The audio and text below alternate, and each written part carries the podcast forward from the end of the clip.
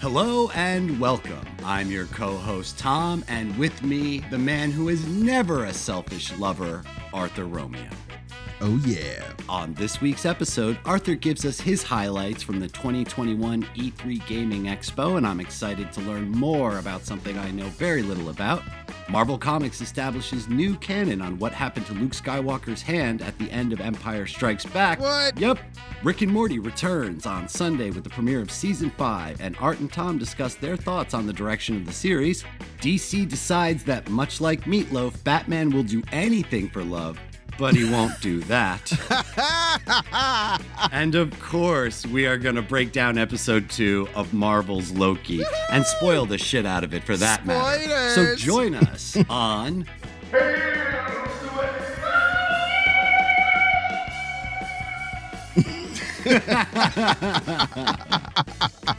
With special guest Ronnie James Dio, I guess. Dio, baby. Dio. It's the D. Dio, can you hear me? Can you hear me, Dio? Oh man, that was Oh, that was God. really really something there at the end. You've been going a, a little ham on that stuff, a little '80s flavor to that. Oh, man. You, you know, I'm Blackjack Black, bro. Every time I go to karaoke, Don't- man, that's what I do. I do Tenacious D. For those who are listening, you can go to my Instagram and you can see video of Mr. Arthur Romeo singing Tenacious D songs, and it's every bit as fantastic as it is in your mind right now. I promise you. I promise you, it's that good.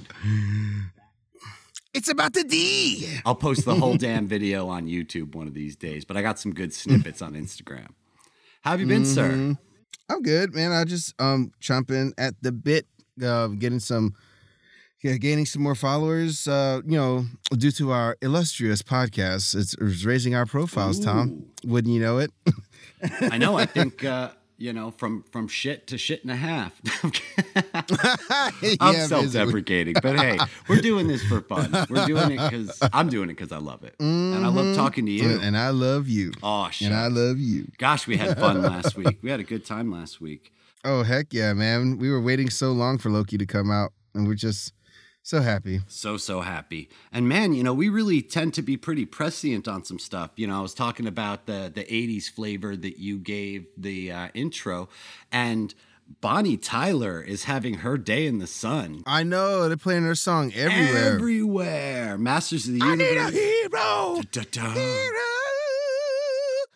Guardians of the Galaxy used that for their uh, video game release trailer, which looks amazing. And then, of course, Loki episode two featured that song. So good, good to Bonnie Tyler for getting some of that sweet, sweet money. Going back to that game, and I'll cover more of that in the video game talk that we have. But it's just like uh, it's it's kind of weird that you can only play with Star Lord in that game. That's really weird. But uh, continue. Well, shoot, let's get right into it then. Tell me, tell me what you learned uh, from E3 because I I saw that too, and I wasn't super happy that you only get to play as Star Lord. I mean, I get that the game has a narrative and you follow the character, but I I just just in general, I just want to be Rocket Raccoon like pretty much all the time. So if you give me a Guardians Yeah, video right. game and I can't be Rocket, what's the point? Yeah. Um. So we're talking about E3. Oh, uh, you got to put in the the echo voice on this. We're talking E E3, three, three, three. you did the echo. Now I'm not gonna add it. Oh yeah, that's right. now I'm just gonna let that stand. How you like that? that, that- I guess that makes sense. What you were saying? E E3. Oh well, yeah. Um, I mean, we're coming out of a pandemic, so it's it's like we have the E3 that's like limping um to show us some stuff. Like, hey, we're here, we made it. Yeah, yeah. You know, and that's kind of the gen- general feeling of E3. I mean, we're we're coming out of a pandemic where so many games um like like stopped production or got slowed down in production. Um, then like like some studios had to close, and um, then we have like this whole debacle with these like assholes with their bots buying up all the consoles at a, at a, at a time where people really needed the escapism. Yeah, and the video You know. cards too for the PC gamers. Oh yeah. Can't nobody play. Yeah, which we covered in episode six. I, yeah, I think it's episode 6 Mm-hmm. You guys can uh, uh, ask, uh, check out that if you want. Yeah, just to. go listen to all of them until you find it. yeah. or maybe you should. That's right. so you were saying like people are having a hard Uh, time no. getting their hands on the systems and so of course some of the enthusiasm about the games that are going to require these systems has been a little tepid. I don't know. It's tepid. I think just people are pissed off because they want to play these games. Yeah, fair. This is the pros and cons for all of the systems at this point. So Xbox, I've never been a really big fan of Xbox, but like they have this thing called the Game Pass, which kind of makes them like a Netflix of video gaming. And so like that is supremely the big draw for them. I could see that. Sony Sony has what they've always had. They've always been the the leading in like, you know, progressive generation uh like progressive engagement with like the technology as far as like having the most powerful system and having the best triple A games that come out, Mhm. you know. And it's the same things happening right now. Like that's like I, I love Sony for that. Like they they are always focused on making new stuff for the gamers, like young. Well, I won't say young. I'll say I'll say like the OG gamers, Okay. because like they, they I think they make stuff for young people. But when you when you think about stuff for young people, it's geared towards Nintendo. So Nintendo is easily always disappointing me because like they barely make any games. They keep their technology rooted in ten years ago Mhm. you know, and um, they come out with stuff and expect people to be happy about it. Look, we made this game using technology from 10 years ago. Aren't you happy? It's like, no, no, I'm not. Like, do something new with Mario. Yeah. I was expecting the Metroid Prime game. They, they're still saying that it's going to come out. Metroid, I don't know if you know what Metroid is, but Oh yeah, I'm familiar with Samus and, and Metroid and all of that. Oh yeah. Well, there was a there was, like back in like I feel like was the prime era for Nintendo, the like the early 2000s, the GameCube. Mhm. They they made Metroid Prime, and that's when they took they took Metroid from the 2D realm to 3D FPS realm, and it was such an amazing game. Mhm. You know, they they made another one back then, but we've been waiting for a new next gen version. And you know, they wound up giving us another 2D one, which I'm sure is gonna make a lot of people happy. But it's just like, I mean, I can't be that happy when they're not using the latest technology to make these games. Yeah, you're using the most advanced hardware to make a retro video game. Yeah, and when you're looking, you're looking at Ratchet and Clank, um, that just came out. It's like one of the beautiful, most beautiful games you've ever seen. It looks exactly like a Pixar movie. It's so, and it's so seamless. The way it moves, it's like it's just incredible. It's incredible, and it's just like, why can't the Nintendo games look like this? You know, because they're doing things on the cheap. You know, Yeah. they they they they like that their little niche that they have, but the the rest of the game uh, community doesn't. They they barely have any third party support. So I mean, I digress. I mean, there's a lot of like there's a lot of uh, cool games coming out, but uh, a lot of them were just like not in game. It was just like cinema trailers, especially from Xbox. But um, yeah, overall, um, I'm always happy with Sony. Yeah, yeah. They're like they they they have a lot of good stuff coming. Like when it comes to high production, Kena is about to come out. Like I think in August. That looks amazing. And Ratchet and Clank is out now. And I, you know, I talked about Returnal in this Mhm, game. I, I finally beat it. Nice. Like that game makes you feel like a badass when you beat that game because like you're you cannot save at all in that game. You can't save. Yeah. You know. You know. So um, Jeez. yeah, all altogether, it's a good effort for E3 coming out of a pandemic, but things should be a lot better next E3. Um, Right that's on. that's it for the game games report. Yeah, I mean, look, everybody's still licking their wounds right now, and I think it would be easy for me to ascribe some of that to like Nintendo's failings. But I always felt growing up like Nintendo's niche was story and was gameplay, not necessarily graphics. I mean, that's why the Game Boy did as well as it did for decades, was because didn't matter if the graphics were somewhat mediocre if the gameplay was really well thought out and well produced and so i hope that nintendo makes some good stuff because rachel's got a nintendo switch and she really enjoys it but it's it's cutesy it's not you know super impressive in what the hardware is capable of but damned if she doesn't enjoy it Yeah, the th- the problem is, is it's not like they can't do it. It's True. not like it's hard to get these graphics. Like like I mean, they're not even at PS4 level. Like they're like uh, they're just a little bit more powerful than a PS3. you're That's right like ten You're years ten years ago. It's really weird, you know. well all right All right, so we'll keep an eye out and we'll see if there's any new stuff coming out on the video game front. On the comic book front, I was reading up on some stuff. Now, uh, you and I both love Star Wars, even though we don't talk about it here as much as you know some other podcasts. Yeah, we never talk about Star Wars. Well, we talk about it a little bit, and if only to shit on J.J. Abrams, I guess. But yes, uh,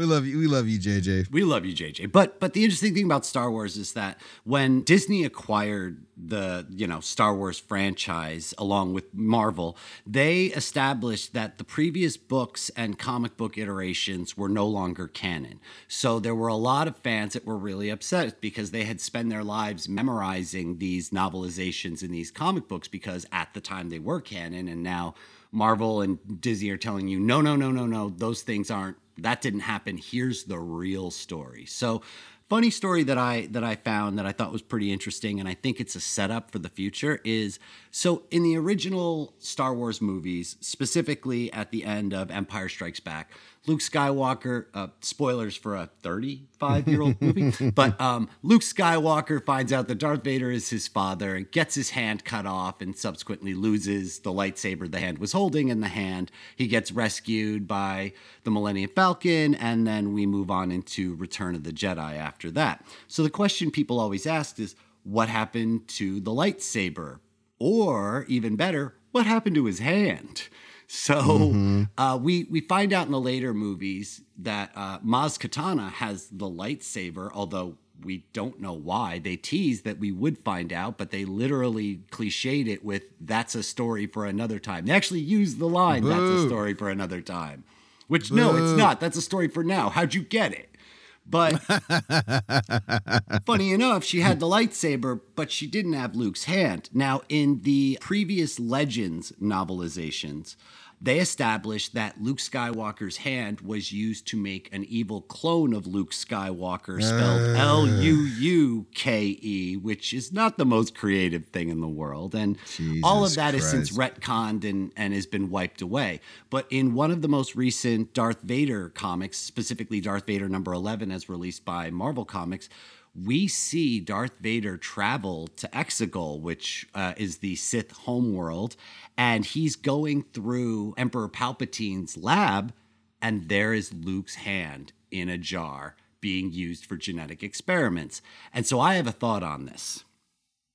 I think that they are going to retcon Rey as being at least part Luke Skywalker.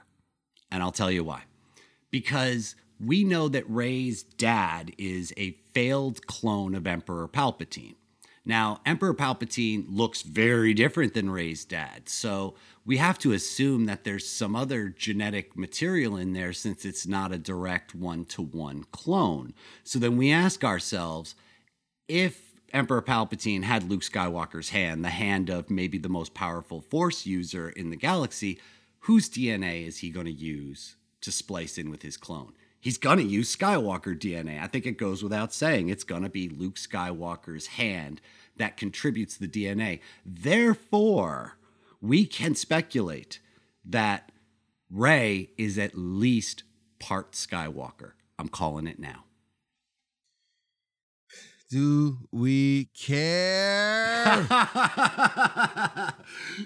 well, well, I mean, it's all fiction, but but we care. I don't know. What do we? Why do we care about anything, Arthur? Jesus, this oh, got deep. God, I'm just saying that a lot of people took umbrage with the fact that uh, Rey is ultimately revealed to be a descendant of Emperor Palpatine. So if you look at Emperor Palpatine's plan, which is get rid of all of the Skywalkers and all the other Force users and be the sole Jedi or Sith or whatever force using power in the universe.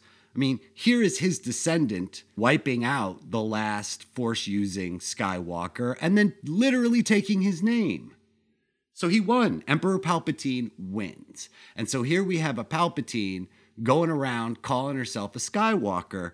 And I think that upsets some fans. And I wouldn't be surprised if in the comic adaptation down the line, we find out that Rey is in fact an actual Skywalker, and that becomes canon. I don't think we're going to see Rey in any future movies. I think they're they've said they're done with that, and and I largely believe them. but I think that the comic book is going to continue to tread that ground a little bit. Do we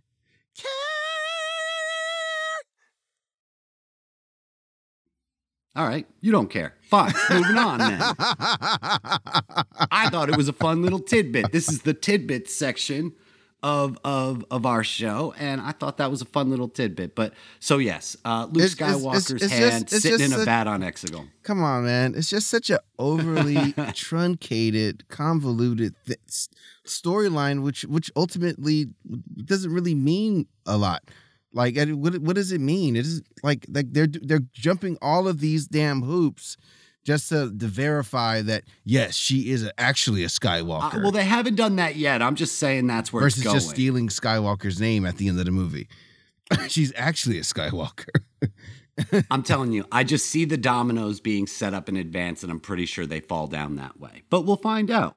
Something that we definitely care about, or at least I definitely care about, is one of my favorite TV shows, Rick and Morty, is having its season five premiere this Sunday, All right. uh, June 20th. And I'm super excited because I love Rick and Morty and I hated season four. I really, I'm not ashamed to say that. I think there are like four watchable episodes that whole season Yeah, I think I heard a lot of people weren't happy about that. which is funny because it begs the question what was so different about season four compared to seasons one through three? And for me, I really feel like that season four treads water. Season four doesn't advance the character arcs at all. And it really feels like somebody had a, a joke and then that joke became the whole episode. If we look at some of the episodes, you have the uh, the Tai Waititi episode where they developed the dating app, and it's just that same dating app gag played over and over and over again the whole episode. The Dungeons and Dragons episode with the S and M quote unquote slut dragons. slut dragons is funny, you know. Slut dragons. That's that's funny, but that's not a thirty minute episode funny. Yeah. It's not. It's just not. And so that episode falls apart for me. The the heist episode, that is 5 minutes worth of content played on loop for 30 minutes. So I feel like they didn't want to push the story forward because the more you advance these characters, the more you need a place for them to go. So you have to explain a whole lot. Most cartoons get away from that by having the one off episodes. The Simpsons is a great example of that. You know, that's mm-hmm. Decades and they're still the same age and they're still more or less the same character. We went through eras where the characters' personalities seemed to change, but largely they've remained the same. That's impossible in Rick and Morty. We're at a place now where every single character is emotionally and, you know, developmentally in a different place. And so what you do is you do these one-off adventures that don't have any real consequence and so you don't have to advance the narrative and it lets you tread some water. But I feel like there's a real big difference between not having any consequence and and just being dumb. I don't mean to be that hypercritical. Here I am apologizing on Tales to Admonish for being hypercritical because I love Rick and Morty so much. I got all the merch. I got t-shirts. I got a Pickle Rick Christmas sweater. I love this shit. But season 4 was just rough. So I'm hoping that season 5 goes back to its roots a little bit, you know, and starts advancing the story some more and not being afraid to embrace some of the consequences knowing full well that you're just going to have to write your way out of it later. No, what's your feeling on the show? Well, like I mean, uh, I I've I've only seen a couple episodes. I I know like um I know like what an impact it's had like on sci-fi and stuff. Uh, I think it's hilarious. You know, you. I, I, I just I couldn't get with the f- initial season because like Rick's Rick's voice got on my nerves. It just was really irksome. Mm. All the burping and uh, it just was just too irksome for me. And I will. I, I will let you know they they calm down on the burping thing because the season one the burping is it's every other line, and Yeah. they finally start to like phase that down to reasonable levels by seasons two and three. I mean, that's good to hear. I mean, because like I mean, it's not like I didn't laugh. You know, some but some sometimes when things are too dense too, like it's just like it's just a little bit too much as well. Um, but um, Yeah, I, I, I I'll definitely. You know, what else am I doing? Like, I, I, was, I was, I was thinking about getting to that show. Well, you should. You should. It's it's so funny. Season three is fantastic, and you know, season four, you watch it once through just to watch it. But you were on a Justin Roiland show, and you still haven't watched this show.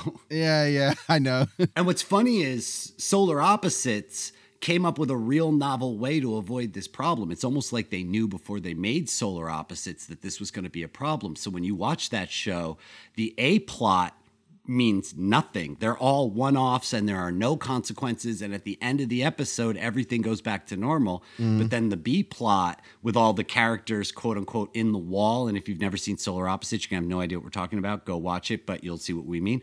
But yeah, the characters that are in the wall, they get the storyline. Yeah, So you get really to have funny. the best of both worlds on Solar Opposites where they don't have the Rick and Morty problem. Mm-hmm. The Rick and Morty problem is that the A plot and the B plot utilize the same characters, so those characters always grow. And you know, season four Morty is unrecognizable from season one Morty. so Summer, we got two Beths running around. I mean, it's it's a completely different show now, and I think that that leads to some problems, but it could also lead to some real possibilities.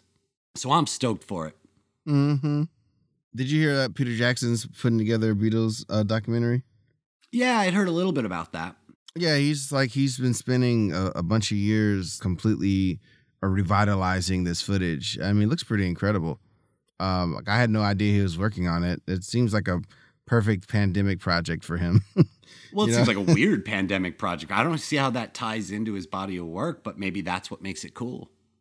yeah, I mean, uh, Edgar Wright. He also has a documentary about the Sparks brothers. I don't know who they are.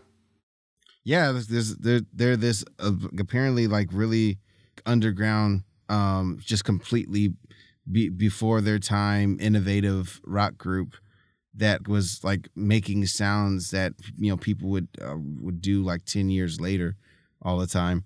So it's it's a pretty interesting uh, looking documentary. Plus, I love every, everything Edgar Wright does. Just making sounds feels like Trout Mask replica or something. Who- Who's that? That's uh, Captain Beefheart. Oh, it's a really weird album made by a bunch of people who were not necessarily musicians, but it's it's Mm-hmm. more of an art project than it is an album. But it's a very well regarded album because it's so strange and it took ages to record. But it's just mostly noises and sounds mixed together to make songs. Beef it's Beefheart was Zappa, right? very very strange. He was friends with Zappa, Captain Beefheart. Yep. oh yeah, he was his contemporary. That's right. So yeah, so and Zappa did a lot of that sort of stuff too. Oh, he's so experimental. Oh man, Oh, we, we could have a whole episode on Zappa. I love Zappa, man. Well, you know, maybe if he had stuck to the traditional rules of courting and modes and and key changes and all those things, maybe God wouldn't have given him cancer then. Wow. You can't fuck with music that hard and still exist. I'm sorry. You're too strange for this world. You don't get to stay around after you play games like that. You got to go to another plane of existence. So that's what I'm convinced happened to Zappa. Girl, you thought, girl, you thought you had a man, but you had a little muffin.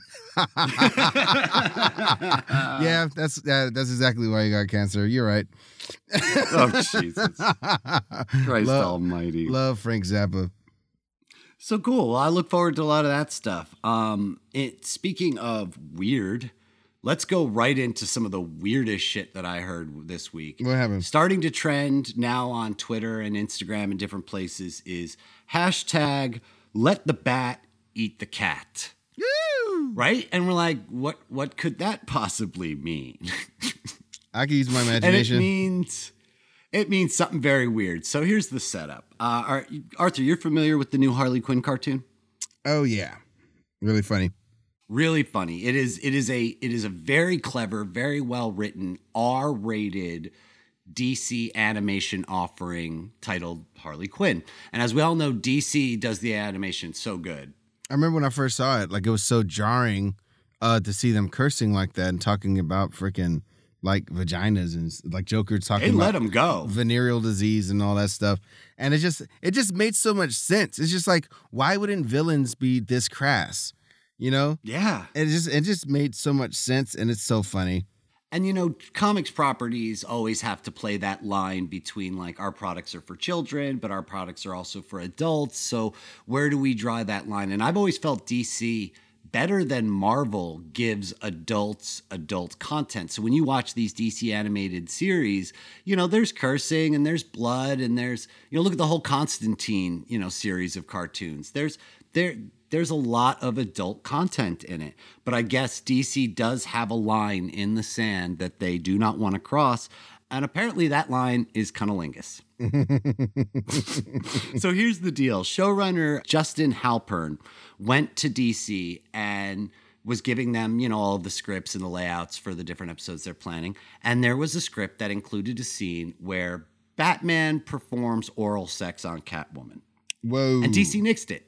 They said absolutely not, which I totally get in most contexts. But you've already established that you're really going to let this cartoon push the envelope.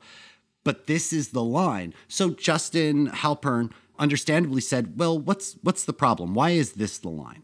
And apparently, an unknown or unnamed executive from DC said, "You absolutely cannot do that. Heroes don't do that." What?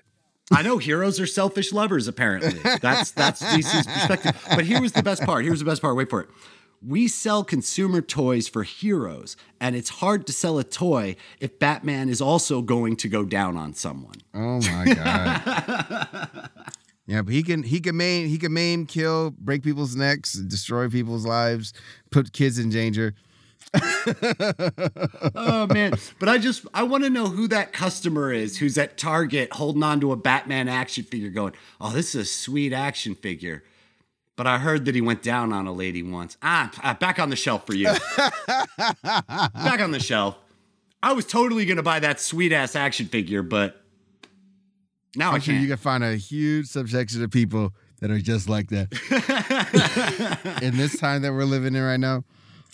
Oh my god. But like the argument being that this is going to affect toy sales but that's the argument. Not that you think it's a bridge too far on sexual content. Not that hey we're letting you do r-rated content but this borders on x-rated content. No no. The argument is we'd let him eat the pussy but it's gonna hurt toy sales. Fuck I obviously do not have my my finger on the pulse of the average consumer if these are the thoughts they have when making their entertainment purchases. Mm. so now of course, now of course there is this online change.org petition to quote unquote let the bat eat the cat. And Perfect. Zack Snyder wasted no time jumping in on it. Oh, what'd he do? Oh, he posted a very lurid picture of Batman doing the thing that he he be doing on Catwoman. Like just Oh, right yeah. to Instagram, Batman going to town on Catwoman. I don't know who Oh, made yeah. the image or who drew it or where he got it, but he just posted it with something like hashtag canon. Well, yeah, I mean, like, I mean, we we saw all the sex scenes in Watchmen. you oh know? yeah. you know, so like, whatever. I mean, that's that's really weird. So yeah, if you're a loyal podcast listener and you're on the fence about buying a Batman toy because you heard he might have, uh, you know, he might have ate the cat one time or another, buy the toy. It's okay. It's okay. No one's going to judge you. You can even buy a Catwoman toy and make them do that at home if that's what does it for you. I think they're underestimating that segment of the population. I think you sell more toys. Execs always arguing that people don't buy the female characters when you make the superhero toys of them. I bet they start buying them now. we are so weird. It's just it's it's just so it's so America's so weird about sex and stuff. You know, you know, like in other countries, it's just like, yeah, it's uh that's a natural thing, you know. And I mean, it's just like, but what the, the implications? Like, you're okay with everything else that Batman does, Uh, but like it that the the buck the buck stops here. Yep, yep. That's America's puritanical root. You can show murder, death, and dismemberment on untold scale, but God forbid you get a titty slip. You're done. That's sorry, you gotta cut that out. We're not showing that. That's bad for kids. we already know that Batman has been a lady ladies man for years. Like he's like he's not like he's like asexual or something. So why is that hard to? That's this is really weird. Batman. Mo- moving well, on. I'm just gonna say Batman is the world's greatest detective. So if anyone can find the clitoris, it's Bruce Wayne. There. That's it. That's all I got. That's my hot take on Batman. the private dick right there. You know. That's right. The world's greatest private dick. So let the bat eat the cat.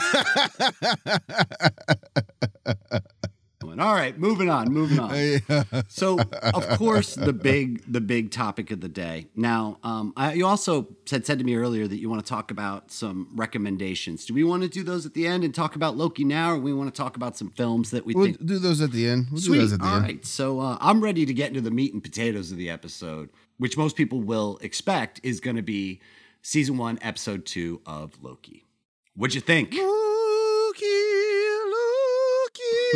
Loki. uh, it's amazing. I'm having such a great time with this show. Like, I mean, so it's like they're it's Marvel's first exploration of a villain besides Thanos. Yeah.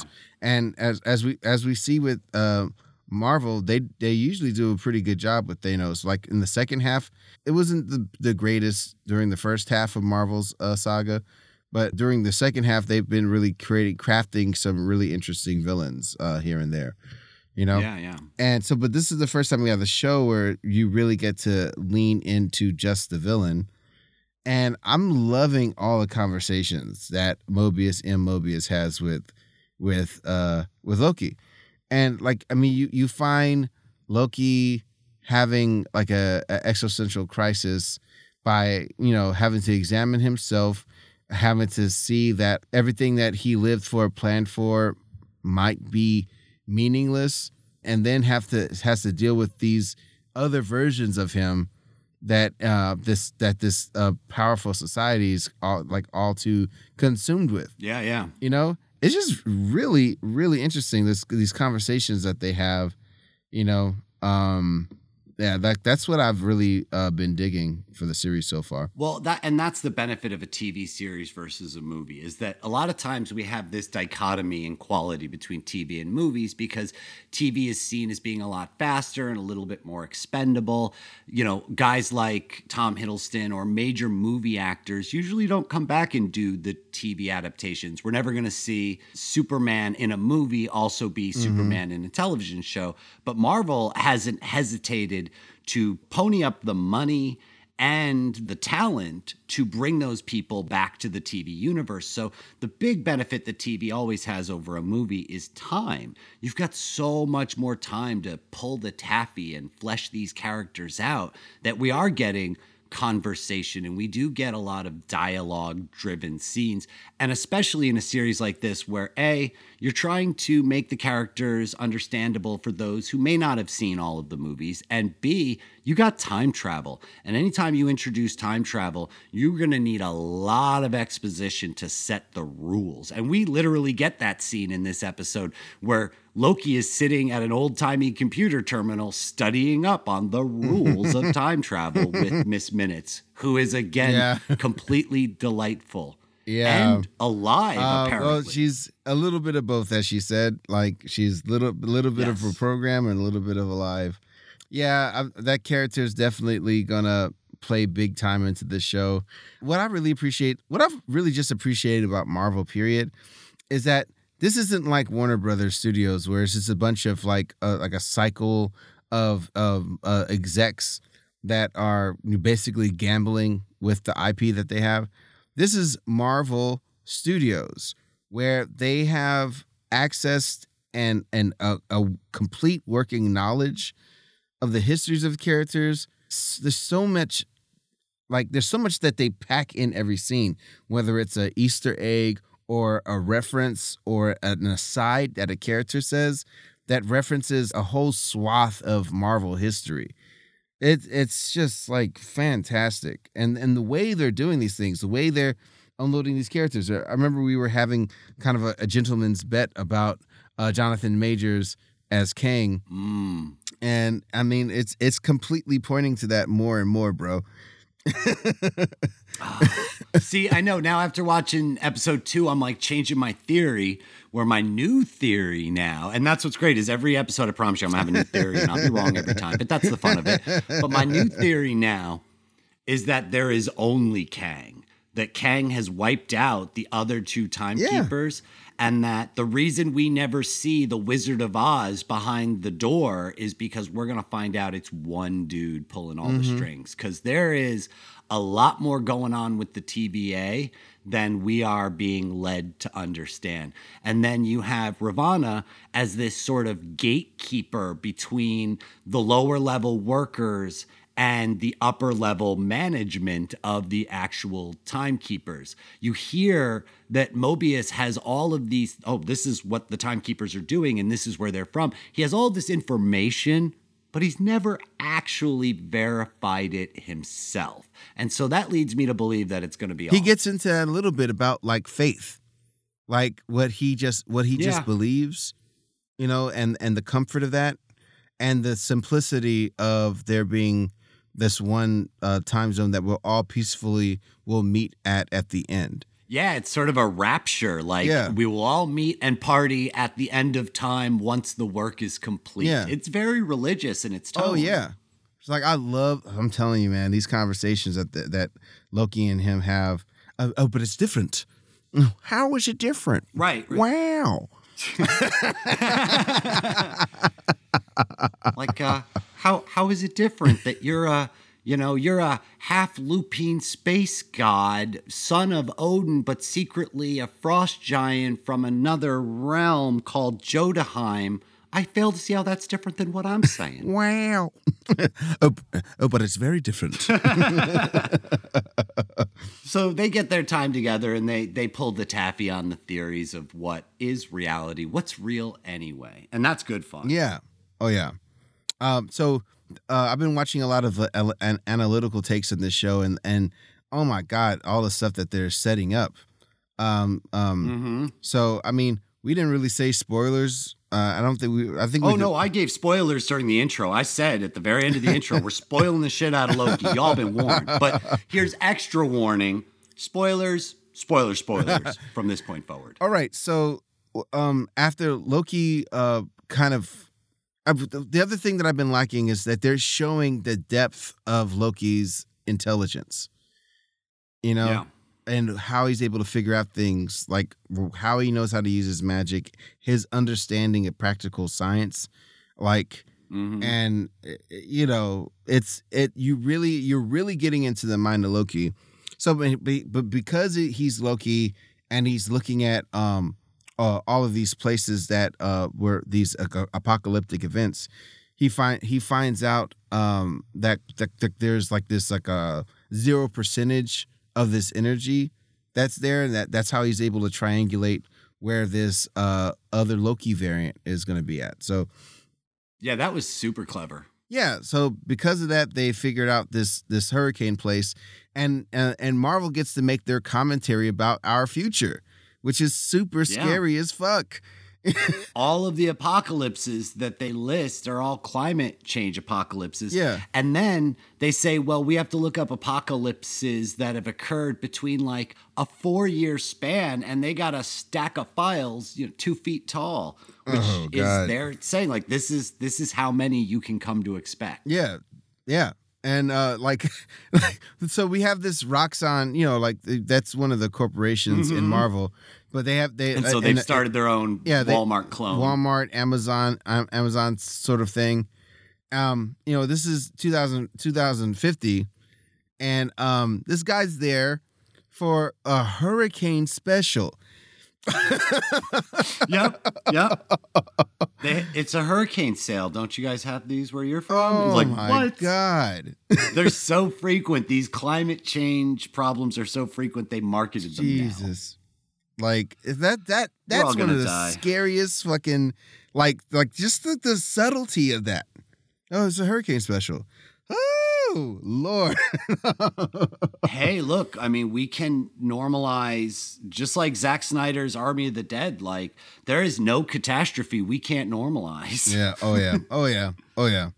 Yeah. So um. So now we have Loki meeting this other variant who, um, you know, I, I did a little digging through the the other things. I don't know if you saw, but uh, did you saw that this character is uh, actually probably Sylvie?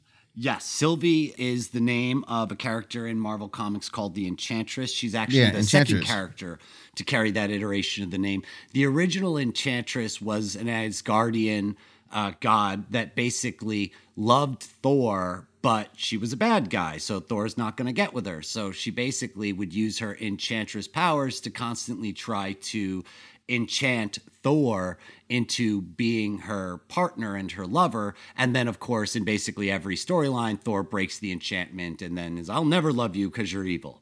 And so that was the original Enchantress's role. And then she dies, the Enchantress dies during Ragnarok in the Marvel Comics. Following Ragnarok uh, in the comics, the remaining Asgardian population are relocated to Oklahoma. In the movies, they just made it Norway, but it's the Yeah. same exact idea. I remember that. So they relocate to Oklahoma, and then Loki basically just to screw with her gives an, uh, an a teenager near godlike powers that are similar to his own her name being sylvie lushton and she takes on the mantle Hmm. of the enchantress Yeah, I'm. I'm that was like a that storyline was like ten years ago. fun fact in the comics sylvie lushton is a young avenger so even more young avenger tie-ins from marvel Mm. Hmm. tasty right Tasty. yeah, I remember that storyline from like ten years ago. yeah yeah, yeah. Um, yeah, uh, I mean, it's just really interesting. Um, like, I mean, where is the show going to go from here? You know, Loki Loki makes that choice to to leave the TVA, and of course Mhm. they're gonna jumps through the portal Yeah, of course they're going to mix up again, but it just makes you think about all the other interesting stuff you saw in the initial trailers for this show, like all the different. You know, we're basically going to be seeing a bunch of different um, realities mm-hmm. uh, at this point, and um, yeah, I'm I'm excited to see how the, the whole thing comes together. Like I'm I'm hearing I'm hearing now that there's only six episodes. I'm like, please no, please let there be eight. Well, that's exactly. I heard there were six as well, and I'm glad that they've given us the big event in episode two where she sends all of the time charges that she's acquired back onto the main timeline mm-hmm. and just wrecks the the main Marvel continuity timeline by mm-hmm. bombing it, which is hysterical because they told you she was going to do it in episode one when Owen Wilson gets his hand on a pack of Kablooie gum. She did not give that child a pack of Kablooie gum by accident. Mm-hmm. She meant for the TVA to find that and to find her. She she wanted to be found at that Rocksmart Walmart clone. She lured them there. I Yeah. fully believe that's all. Everything is a trap. Nothing is accidental, and she is four steps ahead of everyone else. Oh yeah. I mean, she could, I guess, know the future. I guess maybe. Uh, If, Yeah, well, if, she if she if, if, if she's like being helped maybe by by Kang, or or va- a variant of Kang. maybe maybe she's being helped by Kang or maybe she is from a timeline that the the timekeepers determined to be in need of pruning and was mm-hmm. like fuck you you ain't pruning off my timeline I'm mm-hmm. pruning off yours. Mm. Who the hell are you to wipe me out? Because I think that what she's done is she has bombed every uh, significant site in the Marvel universe. When they run through that list of Oh, yeah. places and times that she's attacked, it's Vormir, the home of the Soul Stone. It's Mm-hmm. Asgard. It's the Jotunheim. It's Hala, which means she's now launched an attack on the Kree. She's Knowhere. launched an attack on No- Knowhere. Knowhere. Um, Nova. Uh, Ego, the living planet, is attacked, and even Thanos' homeworld of Titan isn't spared. Not to mention countless other tar- targets that they listed in, you know, on on Earth. So she, I think, is trying to create a catastrophe so big that it stretches the TVA's resources to respond, which could then make the TVA itself vulnerable. Because I think she's on her way to go wreck shit at the TVA proper. Mm-hmm. Yeah. So I'm super stoked to see where that's going to go. I yeah, I, can't love it, wait. but I can't wait. one other fun little thing, and I'm not sure if I'm taking too many hops on this, is that the Ren Fair that they go to is April 12th, 1985, right? April 12th, 1985 was the debut of the movie Return of the Living Dead. Mm. And Enchantress is the main villain of the Marvel Zombies versus the Evil Dead comic book line. So I think that where she gets turned into a zombie. And I think that that is just a fun little like hop, skip, and a jump kind of nod. I don't know if they meant for that to be the case, but one of her largest stories where she got the most to do was Marvel Zombies versus the Evil Dead, which, you know, I love any crossover with the Evil Dead. Well, I mean, uh, we know- April we- 12th, 85. We know that Marvel Zombies are coming in on an animated series. So Oh, I didn't know that. What are you talking about? Yeah, like the you, you, they have an animated series, the What If series. Yeah, yeah, yeah. They're going to do Zombies on What If? Oh, I Yeah. hope so. Yeah, because they're, they're Oh. doing. they're- yeah, look, watch the trailer. Yeah, Okay. like one of the inter- most interesting things too is like they make T'Challa Star Lord. Like instead of uh, Peter Quill, they pick up T'Challa when he's a little kid. Well, some people thought that episode one had a what if crossover when there's a character that looks like Peggy Carter being brought through the background of one of the scenes, which would make perfect sense because one of the first what if episodes is going to be what if Peggy Carter was Captain America and by virtue of that fact, Captain Britain. Yeah, they def- definitely did that on purpose. Oh, yeah. They're going to tie it all together because that's what they do. Yeah, you It's remember beautiful. that that scroll in the jumper suit? Yeah, yeah. What is a scroll doing working there? oh my god, I thought that's what I love. All this the really slight background stuff that they're doing. They're they're telling such a huge story with subtlety. You know, it's so ma- it's so masterful. so, of it. masterful, It really man. is. And it doesn't matter where you come into it, there's something for you. If you only know the movies, there's going to be something for you there. If you know the comics on a, you know, just a, a, a fan level, there's something for you there. And if you deep dive the comics like I tend to do, there's even more. So at every level of fandom, they're servicing you. Uh, my my my only issue with the show, and and I love this actress, but I feel like she's such a lightweight in this in this series. Gugu Mbatha-Raw. Really? Yeah, like I guess she just I don't know, it just when she does her scenes, it, she just seems like she's just there. I don't feel the strength Well, of the time authority. Yeah, it's tough because she's You know? playing it so straight. and then there's this idea that she's tied to Kang. You know, they they they the way they frame her underneath Kang a, a, a lot of times, like Jonathan Majors' character. You know, Mhm. we, we know something else is going to be coming with them. I mean, um, this man, it just like they they keep teasing this character much. without even saying who he is. You see him in the animation. You see, like they sh- keep framing him up in all these shots. They have these close-ups of this statue's face. You know, and Jonathan Majors is just mum on the whole thing. He won't even talk yeah. about it. I mean, dude, he's this character is gonna be fucking serious, bro. Well, it's the new Thanos. Yeah. It's the new. It, this is our big bad for the next few years, and and I think he's going to be great. And I'm looking Man, forward he's to amazing. finding out what the hell happens in the bombed out timeline, and to see if Loki chased after Sylvie to join her or to counter her. Because I think Loki's just an opportunist. I think he'll just do whatever's best. I think he's just curious. You know, I mean, he he Yeah, he yeah. he he let them know how, what he thinks about the TVA right from the beginning. You know, it's it's absurd.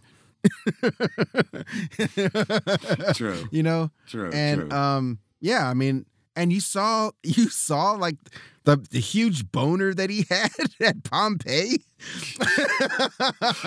and as he as he was testing out causality, you know. yeah, yeah, yeah. oh my yeah. god, the show is so Oh, good. There's so much in it. So we're looking forward. We're looking forward to episode three. We we count the days to Wednesdays. Marvel is going to release now with this working so well. They said they're going to release all their TV shows from this point forward on Wednesdays. Of course, they reserve the right to change their mind. I I love it. I love it. It feels like such a slog waiting for Friday. But Marvel is making Wednesday magical. Yeah, it feels like such Yeah. a slog waiting for every Friday.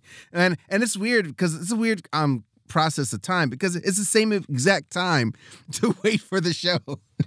but somehow Wednesday feels like, yeah, we're getting it sooner. well, because I'm excited. You know, everybody's excited for Friday anyway. Who's excited for Wednesday? Nobody's excited for Wednesday. Now, now we're excited for fucking Wednesday. You can face the rest of your week after some of that tasty Loki action on Wednesday night. Uh, tasty Loki. all right. Um, well, all right, man. So for next week, uh, we should probably assign a little homework, some fun stuff that we should be watching. You got you got anything we I should need, be watching? We need to watch Sweet Tooth. Oh yes, yes, yes. So those are listening realize that in the previous episode we talked a bit about Sweet Tooth, but it's been a busy week, so unfortunately I haven't, and I don't believe Arthur's had any chance to get around to it yet. But we're gonna watch it, and we'll tell you what we think. Uh, anything else? I've been watching Mob Psycho 100. It's a really great anime that came came out a couple years ago. It's by the people that make One Punch Man. Oh, that's all you got to say.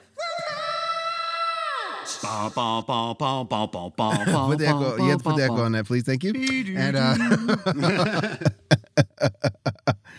um, yeah, so yeah, that's a great show. It's a super psychedelic animation, super funny. It's on HBO uh, Max right now. Say it one more time for me, nice and slow. What's it called again? Mob Psycho 100. Mob Psycho 100. Yeah. Okay. Yeah, so good. That is awesome. Oh, also we got we got big ups to Mark Bernard and his his graphic novels up, and he, um I think his um his uh his the, the money his money grab has closed up. The Splinter Kickstarter, yeah, yeah, yeah. is closed up now, well over two hundred thousand. Oh yeah, for a short, for a fucking short. You know? Oh, I can't wait to see what he makes with that money now that he's got tons to play oh, with. Oh, yeah.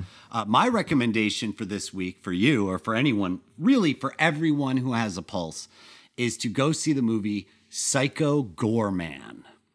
It is a film directed by Steven Kostanski, and he's the maker of The Void, Father's Day, and he also did the Leprechaun reboot, Leprechaun Returns, which look, without Warwick Davis, I wasn't a huge fan of Leprechaun Returns, but they did bring back Mark Holton as the original Ozzy, so that's good fun. But anyway, not talking about Leprechaun today, as much as I love Leprechaun. I'm talking about Psycho Goreman. And the premise of it is is that a galactic planet conquering monster is trapped on Earth. And whoever possesses the gem that controls his power controls him and he must obey, sort of like uh, Wishmaster. Uh, and anyway, the gem comes into the possession of an especially mean spirited 11 year old girl named Nita-Josee Hanna, playing the role of Mimi. Mm-mm. And this is her first role outside of commercials. She's done some commercials, but this is her first role. And this kid is a star in the making. Oh, great. She is the perfect shitty little antagonistic sister. She is so good in the role. And she makes this galactic space god have tea parties with her. She turns a bully into this weird brain tentacle monster. Uh-oh. And she basically controls him and she names him Psycho Goreman. and this thing is wall to wall rubber monsters and goop. And so now this galactic force that is like the peacekeeping force of the universe, who might not be as good as they present themselves, they have detected the energy of Psycho Goreman being awakened. And so she and her army of space mercenaries travels to Earth to successfully kill this alien conqueror before he can reclaim the gem and have control of his own powers and it is wall to wall batshit insanity. It's so genuinely funny and so unique and perfect for what it is. It's exactly the kind of horror comedy content that I fucking love. Sick. So watch that shit. You can find it on Shudder, uh, AMC streaming services, or you can rent it on Amazon for like four bucks. Mm-hmm. But it is worth it is worth every bit of 16 quarters. That's all it's going to cost you to watch this movie. 16 quarters. Don't do laundry this week. Watch Psycho Good recommendations. There it is. So, yeah, if you don't watch Psycho Goreman and all you want to do is sit around and listen to our podcast and find out more about us, where are they going to find out more about you, Arthur? You can find out more about me on www arthurromeo.live. That's my website. You can also check out my YouTube channel and my Instagram channel, all by the name of Draw Really Awesome Wow. And now, guess where they can find um some more episodes of, of our podcast, Tommy? Where? On YouTube, baby. Woo! Well, it's almost on YouTube. I'm still working out some of the uh, the kinks of getting the stream pushed up there, but in the next couple of days, yes, uh, all of our episodes will be on YouTube. Mm-hmm. You can also find our episodes on Stitcher, Apple Podcasts, Google Podcasts, iHeartRadio, Podbean, or wherever you get your favorite podcasts. And if you'd like to find out more about me, you can find me on Facebook at Thomas Olton, or you can find me on Instagram at Thomas.Olton, where you can look at some of my graphic design work that I've done for View Askew Productions, or you Sweet. can look at some of my Halloween work that I've amassed over the last decade That's right. in the pumpkin space. Tom the Pumpkin So go to King. my Instagram, and uh, like like some of my photos on Instagram because that's my sole source of self esteem. So if uh, you know if anything happens to me, that's on you. it's on you, you motherfuckers. It's on you. that's right, motherfucker. Oh, Clarence Williams. Oh man. So yes, please Join us next week. We'll be talking more geek news mm-hmm. and all kinds of fun Marvel DC comic book nonsense on Tales to